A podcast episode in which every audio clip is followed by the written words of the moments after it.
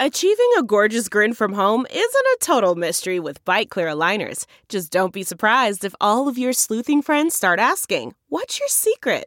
Begin by ordering your at home impression kit today for only $14.95. Byte clear aligners are doctor directed and delivered to your door. Treatment costs thousands less than braces. Plus, they offer flexible financing, accept eligible insurance, and you can pay with your HSA FSA.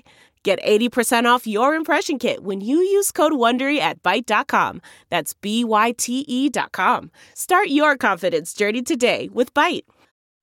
Hi there, it's Julia Louis Dreyfus. You may know me from my podcast called Wiser Than Me, where I talk to older women and get their wisdom from the front lines of life. I was amazed by how many people told me our show made them look forward to getting older, which is why I'm here to talk about season two of the show. Sally Field, Billie Jean King, Beverly Johnson, Ina Garten, Bonnie Raitt, just to name a few. All hail old women. Wiser Than Me season two is out now from Lemonada Media.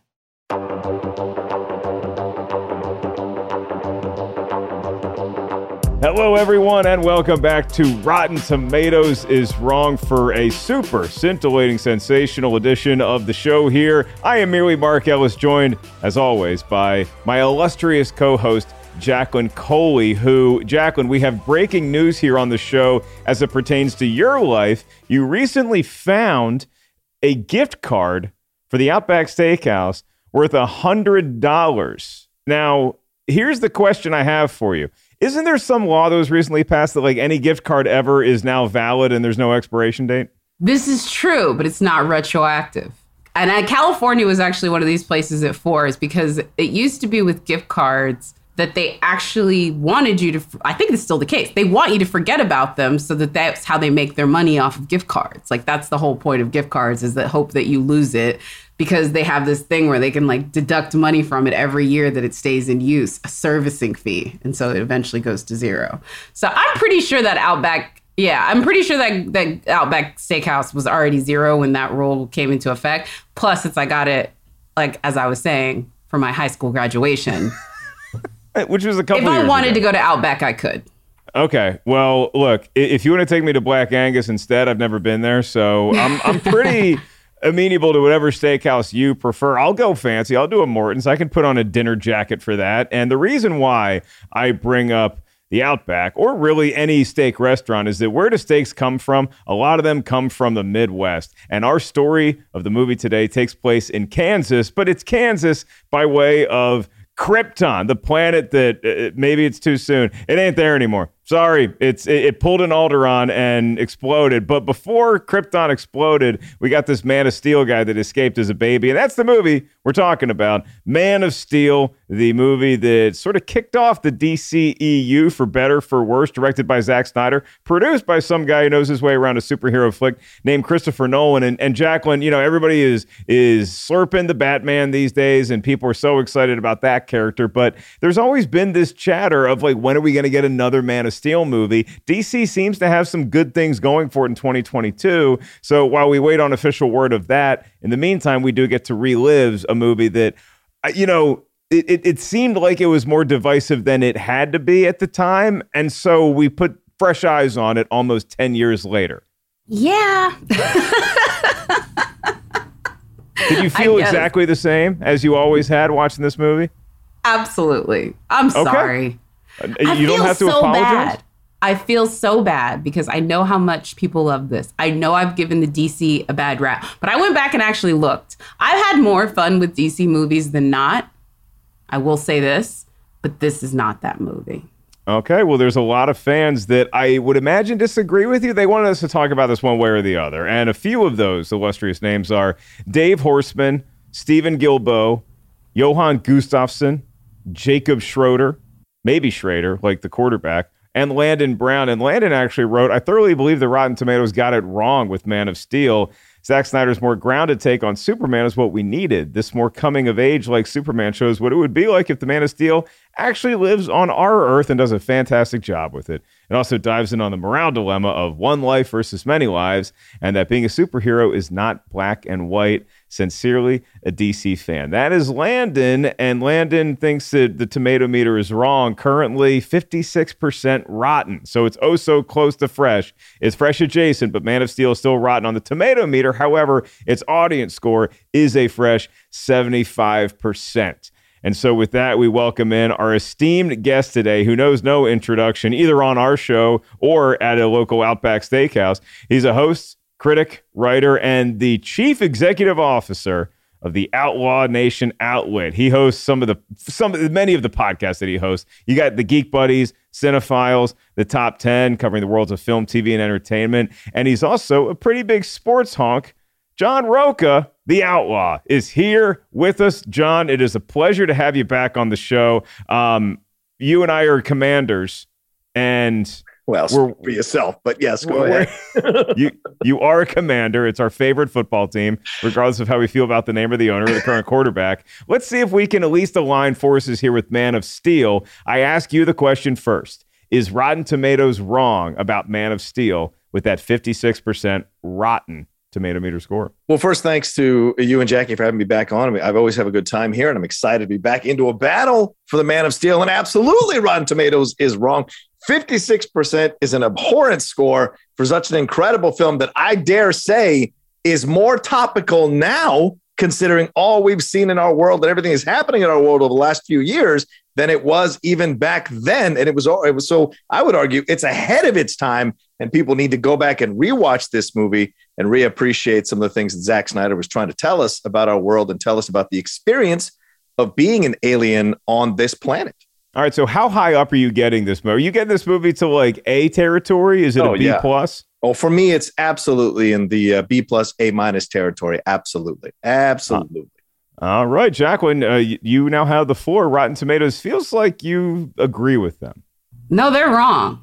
It should be lower. it should be so wow. much lower. Wow. This is it's humorless and drab. And I was excited when that planet blew up because I didn't want to be anywhere near it with Woo. their baby incubator pod. It was just it's just so not the tea compared to like and I, I get it. Totally different thing. You can't do the same thing. But compared to the hope that was inspired from the Donner Supermans to the gloom as we literally, and my dog chimes in, mourn the Superman mythology throughout this movie. I, I, just, it's almost as if I feel like Zack Snyder has never seen a rain drenched superhero that he didn't want to frame in some kind of melancholy. You know what I mean? I'm like, I'm like, can we, this is the, the man that flies through like to buildings. Like, why does it have to be such a downer? And I say that as someone that watches downer movies all the time, but maybe just not this. Uh, yeah, not about it. It's not a wonder that the man's first movie was about a bunch of people being murked. Well, I mean, it, it sounds like Jacqueline's dog agrees more with John Rocha because your dog had some strong feelings about that. I will say this hearing Jacqueline's description of Man of Steel, if you didn't say the title of the movie, I would have guessed you're talking about the most recent, The Batman. But we, we tend to like the darkness. We tend to like the grittiness when it comes to Gotham City. But with Superman, since 1978, we've been sort of trained to look at that as hope and optimistic and yay, the best things of humanity and extraterrestrial. So I am going to have the scalding hot take of saying that Rotten Tomatoes is dead on. 56% is exactly where this movie belongs. I, John, I don't mind getting it up to fresh if, if, if, we really need to, but I can't put it past the mid 60s. Jacqueline, I have no problem saying that it's close to fresh, but it's not quite fresh. For me, but we're going to get into all of that. We're going to get into the discussion. It seems like I'm going to be moderating. I'm going to be the uh, the Jim Lehrer of this presidential debate. But before we get to all of that, we turn it over to our dear friend Tim Ryan. He's our expert review curation manager here at Rotten Tomatoes, and he's going to tell us what the critics were saying at the time of Man of Steel's release, way back when we were so young in 2013. It's two minutes with Tim time. Two minutes with Tim. Can there be a gritty reboot of Superman? More to the point, is it lightness, optimism, and good humor that makes Superman who he is? It's a question that critics considered while watching Man of Steel, which many felt had undeniably exciting action scenes, but too often succumbed to ponderousness. Man of Steel is rotten at 56% with 340 reviews, but it does have a 75% audience score. So, what did the critics have to say? In a rotten review, Chris Wagner of the Dallas Morning News wrote The movie can't decide if it wants to be a particularly thoughtful brand of superhero saga or a deafeningly generic summer action movie. So it ends up being both, to the detriment of it and us. However, in a fresh review, Charlie McCollum of the San Jose Mercury News wrote The result is a film that, while relentlessly grim and badly in need of humor, manages to be a smart, nuanced take on the Superman mythology. The Rotten Tomatoes critics' consensus reads Man of Steel's exhilarating action and spectacle can't fully overcome its detours into generic blockbuster territory.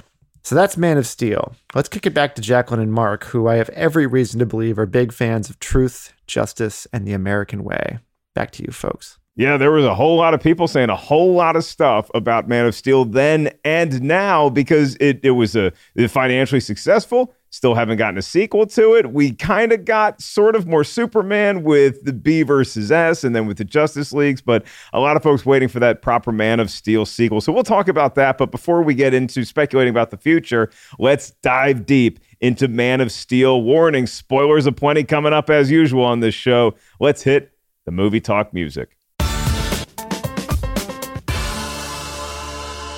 All right, John. Well, we should probably start with this. Let's just take a wide view of the entire Superman lineage, starting with, I mean, we can go back to Steve Reeves if you want to, but I'm looking at Christopher Reeve. I'm going to give a shout out to Brandon Routh. Thought he was a fine Superman. Maybe not the best movie, but I liked him. And then we have Henry Cavill. Is Henry Cavill John Rocha's favorite Superman? Yes, bar none. Bar none. Absolutely. He's the most representative of what Superman actually is. And for people who only grew up on the Donner Superman and never went backwards to study the history of Superman, he is the most representative of what Superman was and did and his progress and his journey.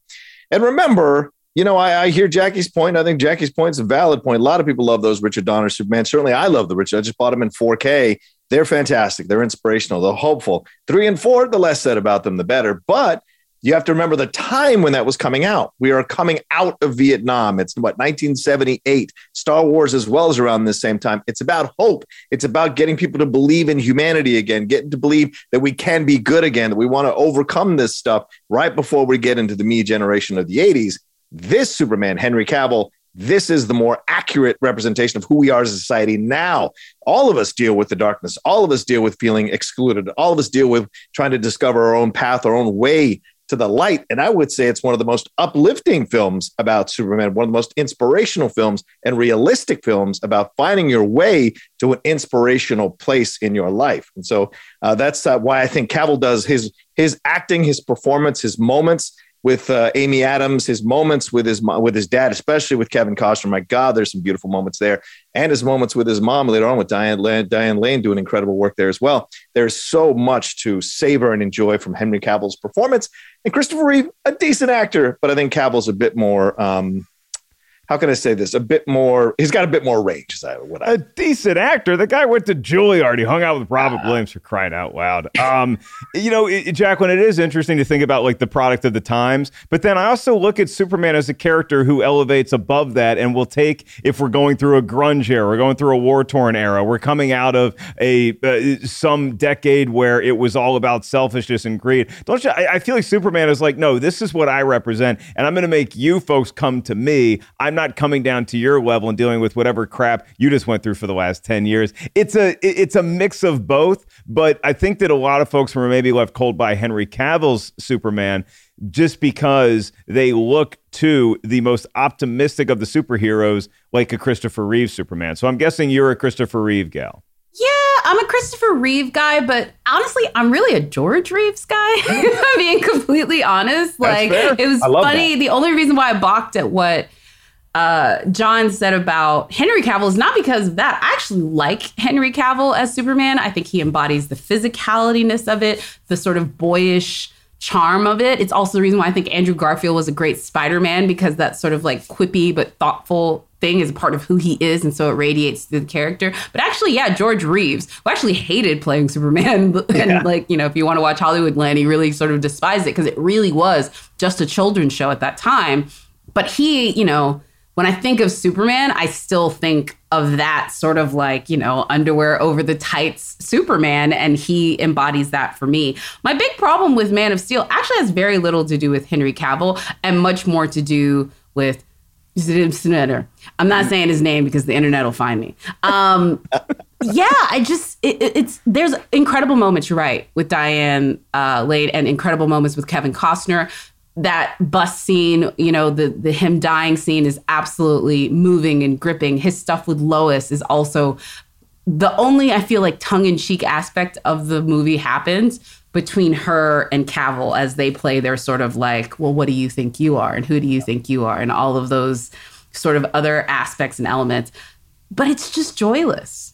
He should It's be saving joyless. the world, It- and there's and- no joy in that prospect. But it in I, I think that film. we, I think we're all on the same. T- I'm a Christopher Reeve guy, uh, for the record. I think Cavill's great, though. I think we can all agree that, that that he is not responsible for any of the faults that we might find with Man of Steel. The the thing that we all can find common ground on here is that as the movie starts out, we do get this exciting sequence on Krypton where it's lateral. I- I mean, the, you you talk about getting out in the nick of time. Russell Crowe is Jor-El. He knows that his planet is doomed. He's uh, challenging Zod, who's taking control of the entire planet. And they just kind of like did what we are doing very slowly on Earth. They did it very quickly, where it's just you just kind of harvest all the resources, then kaboom. But we get Kal-El out in time, and so he's on this ship, then he lands on Earth. Once he's in Kansas, I think those are the strongest scenes in in the movie because Kevin Costner and Diane Lane are just such powerful parents who just have that Midwestern tough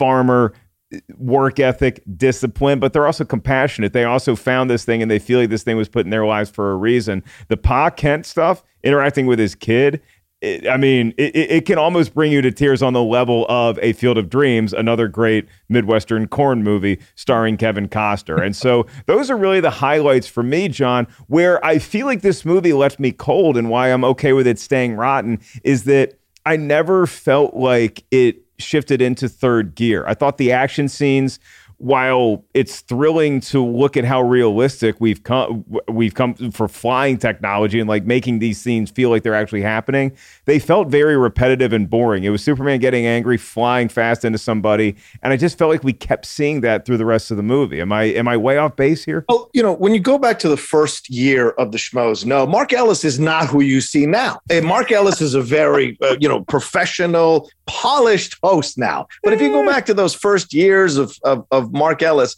they weren't that great. He was doing the same thing over and over again, repeating some of the stuff. This is what you see. This is a Superman who is still in the first fight of his entire life, and it's against a fellow Kryptonian. So he's gonna be messy. He's gonna, you know, be uh, inexperienced. He's gonna keep repeating the same things, uh, uh, like you do when you play a video game. Sometimes you keep, oh, I found a move that works. I'm just gonna keep using that move until they counter it. That's how he's doing. He's figuring it out on the fly. You know, and I saw some of these same criticisms with the Batman recently. It's year two. How good were you on your second year at the job? It's not an easy job to be a superhero. There's a lot of things that are involved in it, and he's fighting a guy who is more seasoned, more mil- he's got better military tactics, more experienced, all these kinds of things. So he is having to necess- he's having to kind of rely on the do troubleshooting, fighting at the same time. So you are going to see some things with, that are repetitive, but that moment when he walks out of the Fortress of Solitude, that cape is billowing and that light's behind him, and that Hans Zimmer score hits, and he you hear uh, uh, Jor-El's voices in his voice in his ear, and he flies for the first time. It's amazing, and there's a tongue-in-cheek moment because he hits the thing because he can't quite fly yet. He has to figure it out. So I think there's so much here that you have to put in context. This is a new Superman, his first time donning the cape, doing all the things that he's doing. So if you can put that in context, you can understand why he is a bit repetitive or makes some mistakes, or it seems a bit like it's, it's you- you're seeing the same thing over and over again. And I think it actually kind of works and helps you to connect with the character more because all of us have tried to do something that we were eventually good at. We just had to stumble through the first few times of doing it until we figured it out. That's not just the sound of that first sip of Morning Joe. It's the sound of someone shopping for a car on Carvana from the comfort of home. That's a good blend. It's time to take it easy, like answering some easy questions to get pre qualified for a car in minutes. Talk about starting the morning right. Just like customizing your terms so your car fits your budget. Visit Carvana.com or download the app to experience car shopping the way it should be convenient, comfortable. Ah. Delve into the shadows of the mind with Sleeping Dogs, a gripping murder mystery starring Academy Award winner Russell Crowe. Now available on digital. Crowe portrays an ex homicide detective unraveling a brutal murder he can't recall. Uncovering secrets from his past, he learns a chilling truth. It's best to let sleeping dogs lie. Visit sleepingdogsmovie.com slash Wondery to watch Sleeping Dogs, now on digital. That's sleepingdogsmovie.com slash Wondery. That's an excellent point that Rocha's making here, Jacqueline. I guess my counter to it would be that I also never felt while watching this person find their footing, like Bambi walking on the ice for the first time. You also, it's the first time in history Superman's been compared to Bambi. You also, it never, at least for me, my emotions were never moved as much as they were when he's interacting with his adopted parents on Earth. It just, I think emotionally, the rest of the movie just felt a little stifled to me. Did you pick up on any of that? Yeah, I did. I also picked up on the subtle amount of shade that John gave you during his breakdown, and I don't want to like push over that because that is Schmoedown, ladies and gentlemen. They will make their point, but find a way to like, I don't know, embody their heel status. John, That's chef kiss, sir. It one was of the many so reasons subtle. why John is one of the best we've ever had in that. exactly.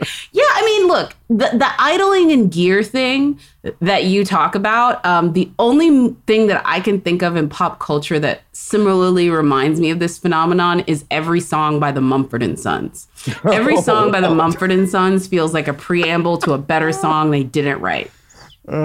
Everything about Man of Steel is like a preamble to like, and then when we finally get to going, you know, when they're finally getting it, it feels so to John's point, to your point, haphazard and messy, and not even the like. It's sort of like even if you hated the Last Jedi, when Rey and emo Kylo turn backs and they're like going at it, we are all there because they geared up to a moment that we could all get behind, and they just don't do that in this movie. And that is a problem for a movie where you're supposed to be the the idea of a superhero is this global idea of someone you have to root for because they're saving the world, right? They're saving the world. You have to root for them. Zack Snyder pulled the greatest magic trick in the world because he had somebody save the world where we have no choice but to look at him like, why? Why did you do it like that? And that is not a good way to be. And then he made an entire sequel dissecting this weird taste that he left in everyone's mouth. Yeah, I, I, I won't disagree with Jackie on the sequel. I did not. I'm not a BvS person, whether ultimate cut or regular cut. I am not a BvS person. You're not. I Yeah. love Okay. this movie, but I love Yeah. this movie. Yeah. And Well, I don't okay, hate this but- movie. It's Right, just right. not a good one. It's So- just not a good one. I, I'm finding myself right in between y'all again because I'm, I'm not the biggest Batman versus Superman defender. We had a great chat with Mike Kalinowski about it, I, Oh, I think, okay. last year. But what I loved about B versus S, and my favorite sequence possibly in Batman versus Superman, is when we get the fight that is Superman and Zod, the climax of Man of Steel, but we get to see it from the perspective of the boots on the ground Bruce Wayne and he's running towards danger as everybody else is running away from it. That was the most thrilling sequence of Batman v Superman, which is interesting because I felt like that whole thing just, again, left me out in the cold a little bit. But there was a moment, if you want to talk about uh, The Last Jedi with them going back to back and taking on a bunch of Praetorian guards, it's a great moment. There's a moment that I think was a risk, and I like that they took the risk. I'm just wondering how we feel about it almost a decade later, John. And I think you know what I'm getting to. This is a Superman that will snap a neck if needed. And so he finds himself in the impossible position of either having to go against what his like you said, brand new, I guess, vow is that he's not going to kill anyone, but Zod is threatening the entire world. So maybe one neck snapped isn't all that bad. I had no problem with it because the movie did set up what those stakes are. Your take on it then and now. Yeah, I loved it. I thought it was gutsy. I thought it was uh, something we obviously something we had not seen on screen before from Superman. I thought it was realistic for what's going on in our world and how we deal with tyrants or wannabe tyrants, how we deal with these people who have no value for human life and are willing to risk any human life to achieve their idea of ethnic superiority. That's what's, in essence, who Zod represents. He's essentially a supremacist. Pick your race. He's essentially a supremacist who believes that Krypton- Kryptonians and only the high end Kryptonians are allowed to live. Remember that Jor-El says to him, who's going to pick the bloodline that lives in your in your uh, scenario? Do you get to pick him and he's a general so he's a military guy so in his eyes it's even worse the the bloodlines that he wants to pick to survive. It would turn them into a militaristic people. That's what he wants here. So with with the situation when he's coming down to this battle and he's look he's he's overmatched he's inexperienced and remember, he just finished like fighting off the world engine. So he's supremely exhausted. And now he's fighting a guy who's fresh, who's uh, taken, uh, taken him to task. And he's in this moment and he makes a very powerful decision to kill Zod, to snap his neck because he's going to kill that family. And Zod has said over and over again, I'm going to kill everybody on this planet. The world engine was essentially terraforming the whole planet so everybody dies. So he can put he can put essentially new Krypton on Earth uh, populated by the people he believes should be populated. So there is so much happening here in context that when he makes this decision, it's not a decision he takes he does lightly. And when he kills him, he is, he's in essence killing the last connection to Krypton that he has, the last connection to his father, because uh, Zod knew his father. It's there's so much weight here. Remember, the Codex is still in him. So essentially, for the Kryptonians, he's killing him, and in that moment, he releases the scream, and it's the scream of the death of Jor-El, the death of his dad, of Kevin Costner, his father, of Jonathan Kent, and the death here of his last connection to his planet. And so there's so much weight here. So I think there's it's it's so well built to this moment. And by the way, for you Superman, you know, uh, uh, hardcore people, Jerry Siegel and Joe Shuster had Superman killed back in the 30s, 40s, and 50s. He only stopped killing in the 60s and 70s. Oh, what was going on in the world in the 60s and 70s? And then and then throughout and then then in the 80s and 90s, he's killed as well. Doomsday, the the death of Superman, he kills Doomsday. So this idea of self-defense killing, this is what this is that's what he does in this moment. So I've always been like blown away by the people who have no knowledge of the Superman history that it's not something that's been there since the beginning that he doesn't kill. He kills in certain situations for self defense or for a bigger reason. He has done so in the comics. This was just the first time we saw him do it on screen. And I thought it was handled incredibly well by Zack Snyder and by uh, David Goyer, who wrote the script. And I could I could point to many instances in Batman films where it's like if you would just kill this guy, things would be a lot easier for us. And so I'm all for superheroes killing yeah, Joker, occasionally. I look at Yeah. superheroes killing especially li- li- like the more noble ones. Like we know what Punisher is about. But if you're talking about Batman or Superman, I think them killing is kind of like me eating a hot dog after I go to the gym. Is it the most ideal protein? No. I- i- is it what I want to have? No. But occasionally, if that's all you can grab before you go to your next assignment, I got to get the protein somehow. I'm going to eat a hot dog. That was seeing Superman eat a hot dog. Jacqueline, when you see that moment, does that make the movie better or worse in your eyes? Or did, were you just checked out by that point that Zod's neck got checked out? Ding, ding, ding. I have to be really clear about this movie. I went back to rewatch it twice. This time, it took me four times the first time to watch it because it's so interesting that you guys, I don't know which one of you said, I think it was maybe Mark, maybe John, that opening thrilling moment in Krypton. Yeah. What movie were y'all watching? I love that That point was boring until they all died. It was just so much exposition and baby fetuses. It- Like, no, no. a lot of. It was like, I will say this Russell Crowe gives great VO. Not going to pretend that he doesn't. His VO is fire in that moment. It was one of the biggest regrets I have from the failed Dark Universe that we had with Tom Cruise was that Dr. Jekyll that that Russell Crowe is because if you look at his filmography, he is both. He is Preach the it. weird guy from Virtuosity and he is Cinderella Man. He is, you know, a beautiful mind. Literally, the reason why he won the Oscar is the duality of that. The guilelessness of him as a mathematician to like the dangerousness of him as he starts to go insane. Anyway, I think the end moment where he snaps Zod neck, I, I got all of the stuff that Zack Snyder was trying to allude to. It is very Shakespearean, you know, you kill the detractor and all of that. I would just say that Zack Snyder has the visual ambitions to back, he has the visual effort to back up his aspirations. He does not sometimes take the same care with dialogue, continuity, and plotting. So visually, he can communicate so much with score and sound and images, and really, I think, sort of drive home these incredible conflicts within these characters. But then he writes things that I'm like, son, you know what I mean? Like the words do matter. Hmm. And I'm not sure if the same care has been given to that for saying less, for saying and showing less hmm. to illustrate more.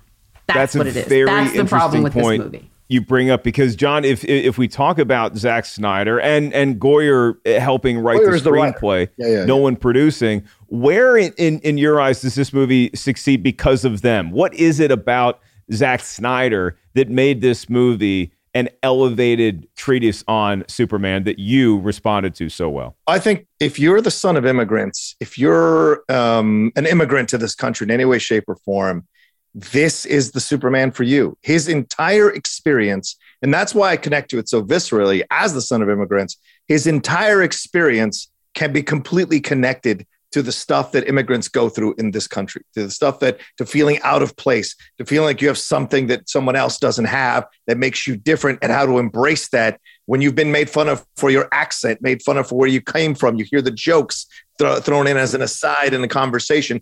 All these things you see as he progresses through the situation. And you also understand how. Uh, why P- Ma and Pa Kent are so scared to have the government find this guy or to have anybody find out about this guy because they could look, they could actually imprison him, test him, check him, or anything else. And we've seen that happen with people coming over to this country. They get vilified by political parties for their own purposes. And so, why wouldn't an alien from another planet suffer the same fate? So, throughout, when people are like, oh, it's not hopeful, it's not hopeful, it's real. And this is, you wanted a real Batman and you got Nolan's real Batman. Why are you so adverse to a real Superman and what he's going through as an illegal alien in every sense of the word to this country? You know, there were no papers. It wasn't like he didn't go through the system. He landed on this planet. And so he's got to figure it out. And I think that really connects to me as we go along. And he's got this power that he does not want to use, right? And he has those moments when the bullies are coming after him and he's there uh, against the fence. You see when he moves off the fence after he hasn't struck that kid, how he's crunched the uh, the fence post there because he wants to. And even that controversial moment where it's decided between saving the children in the bus or not saving the children in the bus, the conversation he has with his father. I know a lot of people get upset about that, but Jonathan Kent is scared that his son is going to get found out. And it's a natural, honest scare that you can believe. And, and I think that's where some people have an issue with this film is that it's too realistic versus aspirational, which I absolutely understand. You want your Superman the way you want your Superman. But I think him telling the story here through the prism of an illegal immigrant or an immigrant to this country, I think is a is why it works for me so well and what I think Goyer and Zack Snyder got so well in this movie. you won't get an argument from me as, uh, with, with really any of the stuff that takes place in Smallville, just because I thought it was so well done. I, I could clearly connect with that emotional core, I guess, of of you know Pa Kent wanting to keep this a secret, but also acknowledging that his son does have a good heart and he's going to want to use his powers for good, even though you know you you may not want to reveal what your actual abilities are because there's a lot of people that are going to be very interested in doing a lot of those ET experiments on you. And so Kevin Costner, Diane Lane, the maybe the biggest two highlights of the movie for me. I wasn't as enthused, Jacqueline, with the Superman Lois Lane relationship. I, I, didn't get as much out of that as as I was hoping for, and I thought Amy Adams is terrific. I like that this is like a a more intrepid, badass. I'm not messing around. I'm going to ask the tough questions, kind of Lois Lane. But maybe did that stifle the relationship? I guess that we were expecting. Maybe because we're coming off of Margot Kidder and Kate Bosworth as the character on the big screen. Don't disagree with you on that, but also I would say that although I believe Amy and Henry have chemistry together, it is not the chemistry that you need. There's an animation of um, Superman where Lois dies, and I forget which one it is. I want to say it's one of the it's one of the Justice League Darks. I think mm. when when Lois dies and, and somebody killed her, or whatever. It doesn't matter in that animation, the two animated characters, every time they were on screen, I was like, oh yeah, these two. And they were animated. And you never felt that with them. That's why, like, in the sequel when we have like bathtub moments. Or is this is bathtub this one or the next one? Bathtub is the next one, right? Right? Bathtub is Batman v Superman. That's And right. The next one. Sorry, I was I was like getting a little bit confused in my head, but I was like, that wasn't this one. Also because there's an extended cut of that one, which makes it even crazy, even crazier. But anyway, The water got cold by the end of that cut. yeah, it never works. It doesn't work when you think about them being sexual. It works when you think about them bantering like they are across the table in that moment. That's where their chemistry lies. But the minute you try to make them a couple where you're like, these two want to rip each other's clothes off, very, you know, Elizabeth and Darcy and Pride and Prejudice, like there's a tension and a flirtation between them. That tension and flirtation is missing. So they do have chemistry, but the tension and flirtation of like, oh, he's behind a mask and maybe she's behind one too. And once they rip off their mask, they're going to have a great moment together. It's missing. John, how do I ask this judiciously? Is is this because you are operating off the premise that look, we're experiencing Superman as he is learning about Earth, so he's learning about uh, how how mankind works. He, he's learning about the way that our planet is structured, the powers that be, but he's also learning about relationships. So, are you going to say that this is kind of like he is the seventh grader trying to date the the the senior, the high school senior, where she just knows so much more about not just the world that she lives on, but also relationships and having these feelings and and processing all of that stuff in a healthy way. Is that why maybe the relationship didn't blossom as much as we had seen previously? No, I think that's an excellent point, and Jackie makes excellent points here. This is one criticism that I do agree with, which is what keeps it from being a full A movie for me. Is I think Amy Adams is good as Lois Lane. I think Henry Cavill is great as Superman.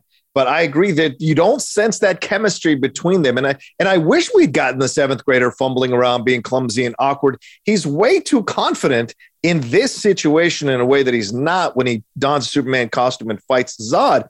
He's way more. It's more of a smirky kind of hey, uh, you know, that kind of thing, and it feels a little weird. Whereas the Christopher Reeve is so endearing that version with Margot Kidder because he's awkward. He really does care about her, and she is discovering her feelings for him and doesn't know how to navigate that because she's a woman of steel. To have all of a sudden a little softness come in, it's kind of unsettling for her a little bit. So you go along and it's so believable and they go on the flight. That's great. We don't get this from this is more of a, a I wouldn't say loveless, but there's a passionless uh, connection between them uh, when you see the movie. And I think again, Amy Adams is great as Lois Lane. And I think as it progresses, it gets better because Zack Snyder's Justice League, that moment where he comes back to life and they have that moment in the field, that really works. So I don't know how it worked in that version of it, but it didn't quite 100% get there here. And yes, you can say, oh, they just made it it's kind of it's kind of new, but because it's new, there should be a little bit more of those scenes where he's kind of clumsy or awkward, or and she's the same way, so that they stumble into it. And it would have been a great way to humanize him in a way that we would have connected even more and appreciated what Henry Cavill was doing with the role. Because Margot Kidder is great in Superman, but sh- because of her performance and all of that. But it's also because we see Superman through her eyes, and that lets us care about him even more. And that's missing here in this movie, um, unfortunately. If if I'm Yeah. Lois's friend in this movie, I am telling her run from the hills because look, if this guy is just now getting used to how humans work and he's sort of a babe in the woods when it comes to relationship, maybe in the bedroom, this is an alien with untold power. I don't want to be the first human that he has bedroom fun time with because I don't know if I'm surviving. Is that fair to say that we just do not know what this man is capable of in the bedroom, and I do not want to be the guinea pig? Now you're talking my super ex girlfriend. Now you're talking my super ex girlfriend. Honestly, there's a there's a Seinfeld bit about Superman not being inherently good at comedy. I think there might be similar aspects to this. Mm. And I don't want to extrapolate this too deep because we're trying to keep our G rating on the podcast suite. But listen, I don't know if it's sort of like I don't know if the Flash is a good lay either because I feel like if you don't have to work that hard, it doesn't make you better.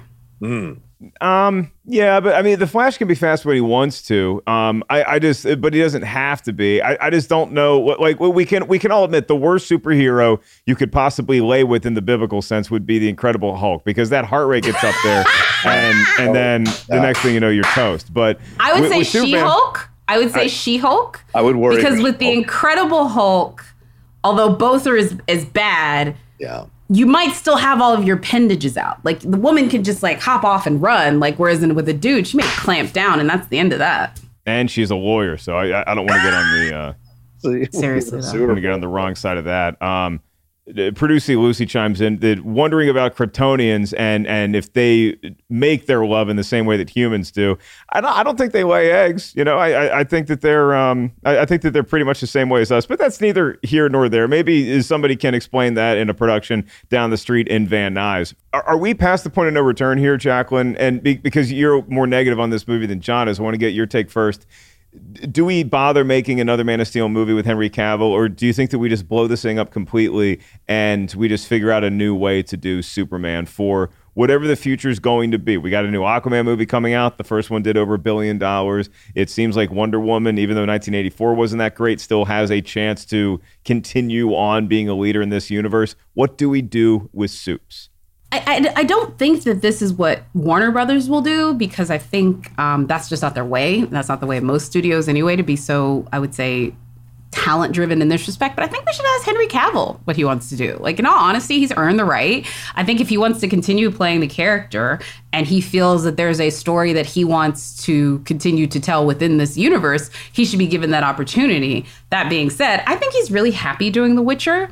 Um, he has reached a similar level of fame doing that as he did for Superman. And we're getting to the point now where he might be able to put that to bed and not feel like it diminished him. Does that make sense? And and if that does happen, I kind of think he should. Like if he's able to put Superman to bed and and put the tights to bed and not have it do anything negative to him, and the fact that he's in a globally recognized TV show that everybody loves and he's continuing to do good work, You know what? I'd rather, you know, it's even less likely to happen, but I'd rather get a Man from Uncle sequel before I would say, let's do another Superman movie. Uh, I think Tom Holland shows that if you take care to cast the right character, you find the right story, doesn't matter how quick it is.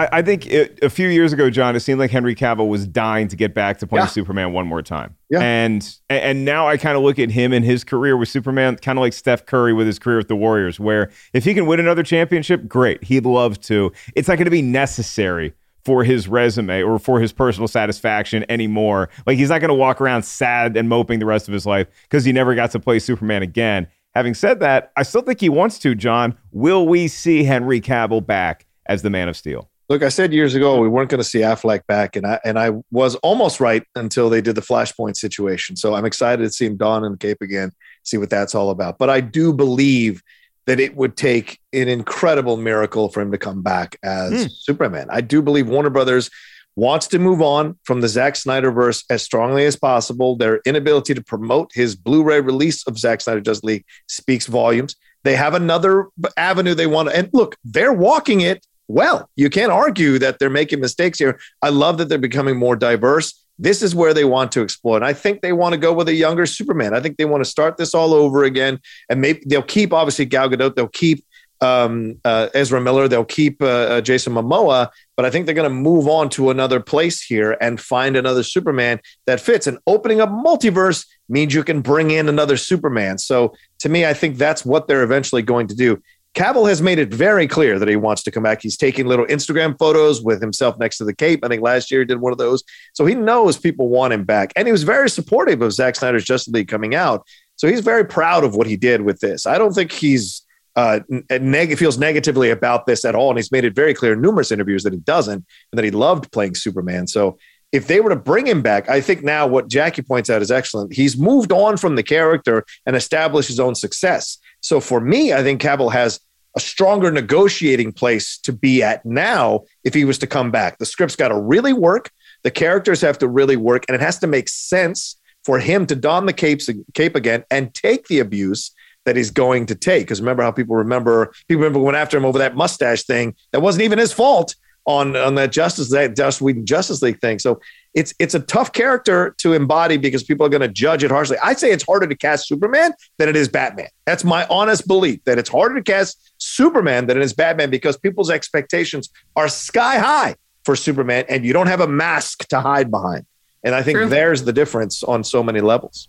I, I still Don't wish that we got uh, as as great as Christopher Reeve is. i- i- If I could get to my alternate universe of seeing like a, a different casting decision in the history of cinema, Mm. I might take Christopher Walken as Superman because he he was a finalist back in '78. Christopher Walken could have been our very first big screen Flowers. Superman. Lowers. Yeah. I'll also give a, uh shout out to I I can fly, and I'll, I'll give a shout out to uh, Dean Cain and Tom Welling too, and uh, everybody else who played George Reeves who played Superman on the small screen. Did you know, John, that you compared the destruction of Metropolis like a little bit spill over into Gotham, just a bit, uh, in Man of Steel with the Battle for New York and Avengers?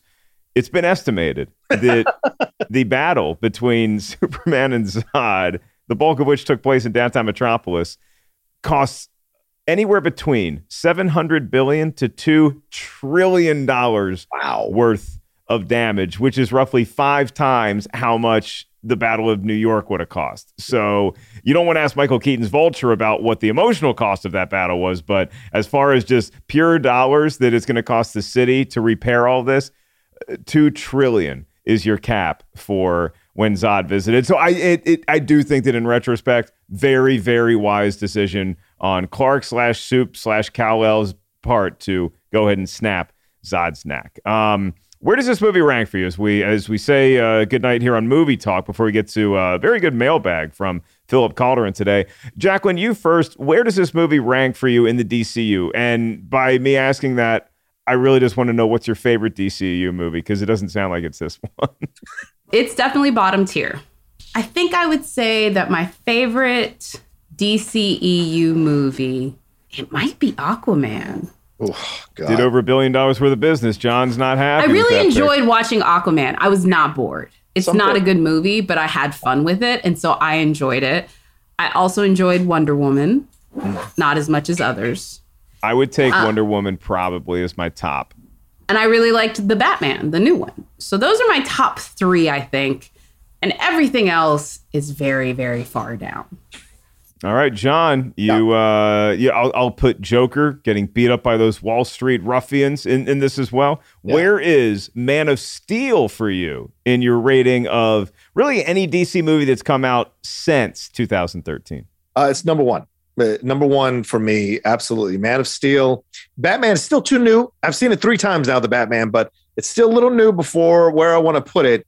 Um, and it's a little unfair to compare because it's a completely different world that they're creating there. But uh, I would definitely say it's uh, Man of Steel number one. Um, uh, I don't want to do this, but it's my own personal list.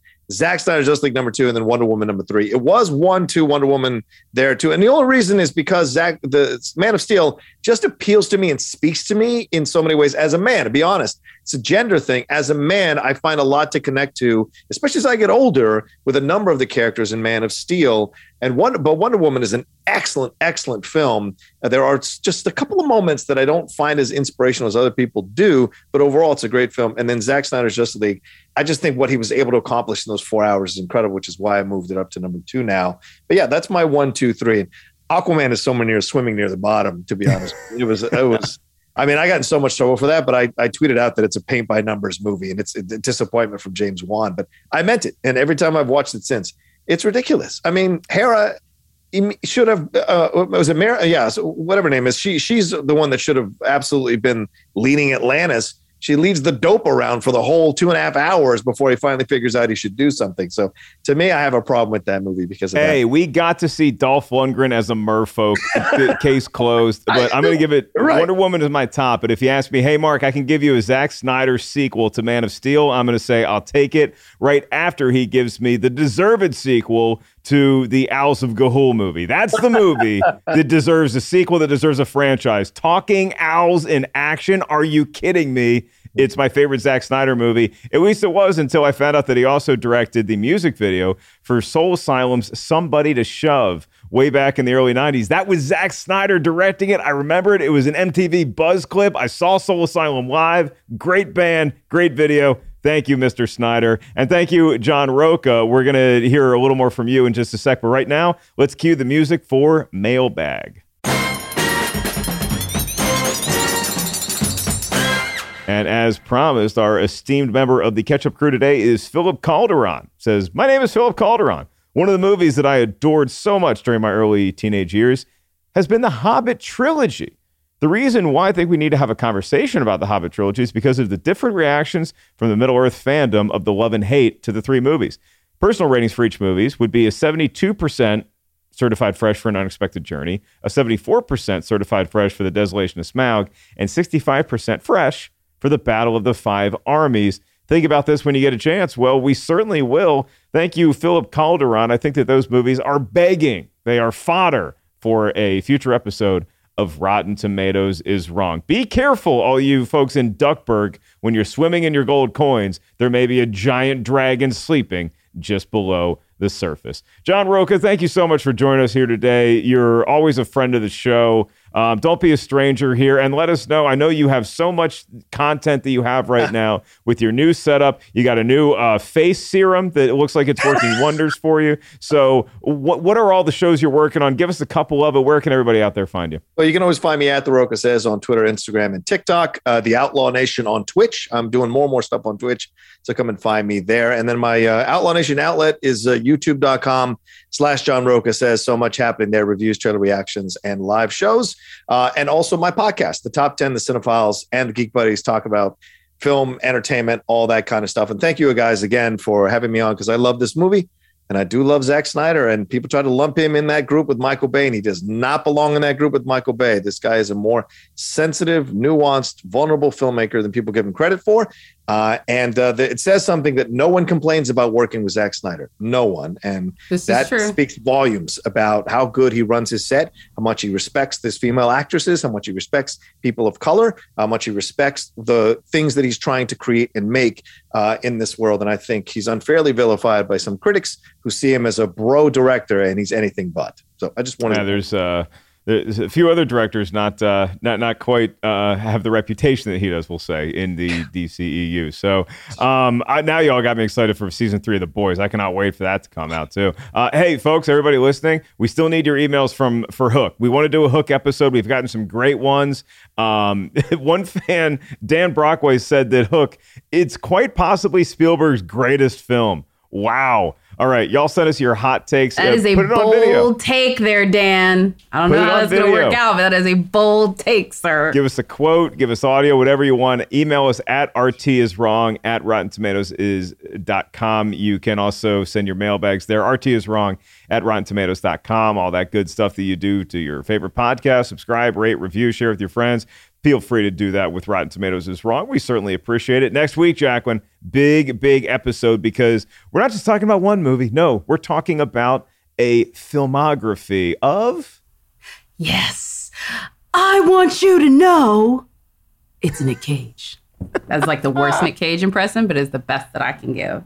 You and he would be okay practice. with that because he is a magical man that forgives all. Yeah, well, he's a Beatles super freak, but he still needs a gun. All right. Thank you all so much to John Rocha, our special guest, Jacqueline Coley, Producy Lucy, uh, Christian Rubalcaba, and Brian Perez, both helping us out behind the scenes here. The whole family at Rotten Tomatoes. To you and yours, I am Mark Ellis signing off and saying that the S stands for hope because Kryptonians do not win spelling bees.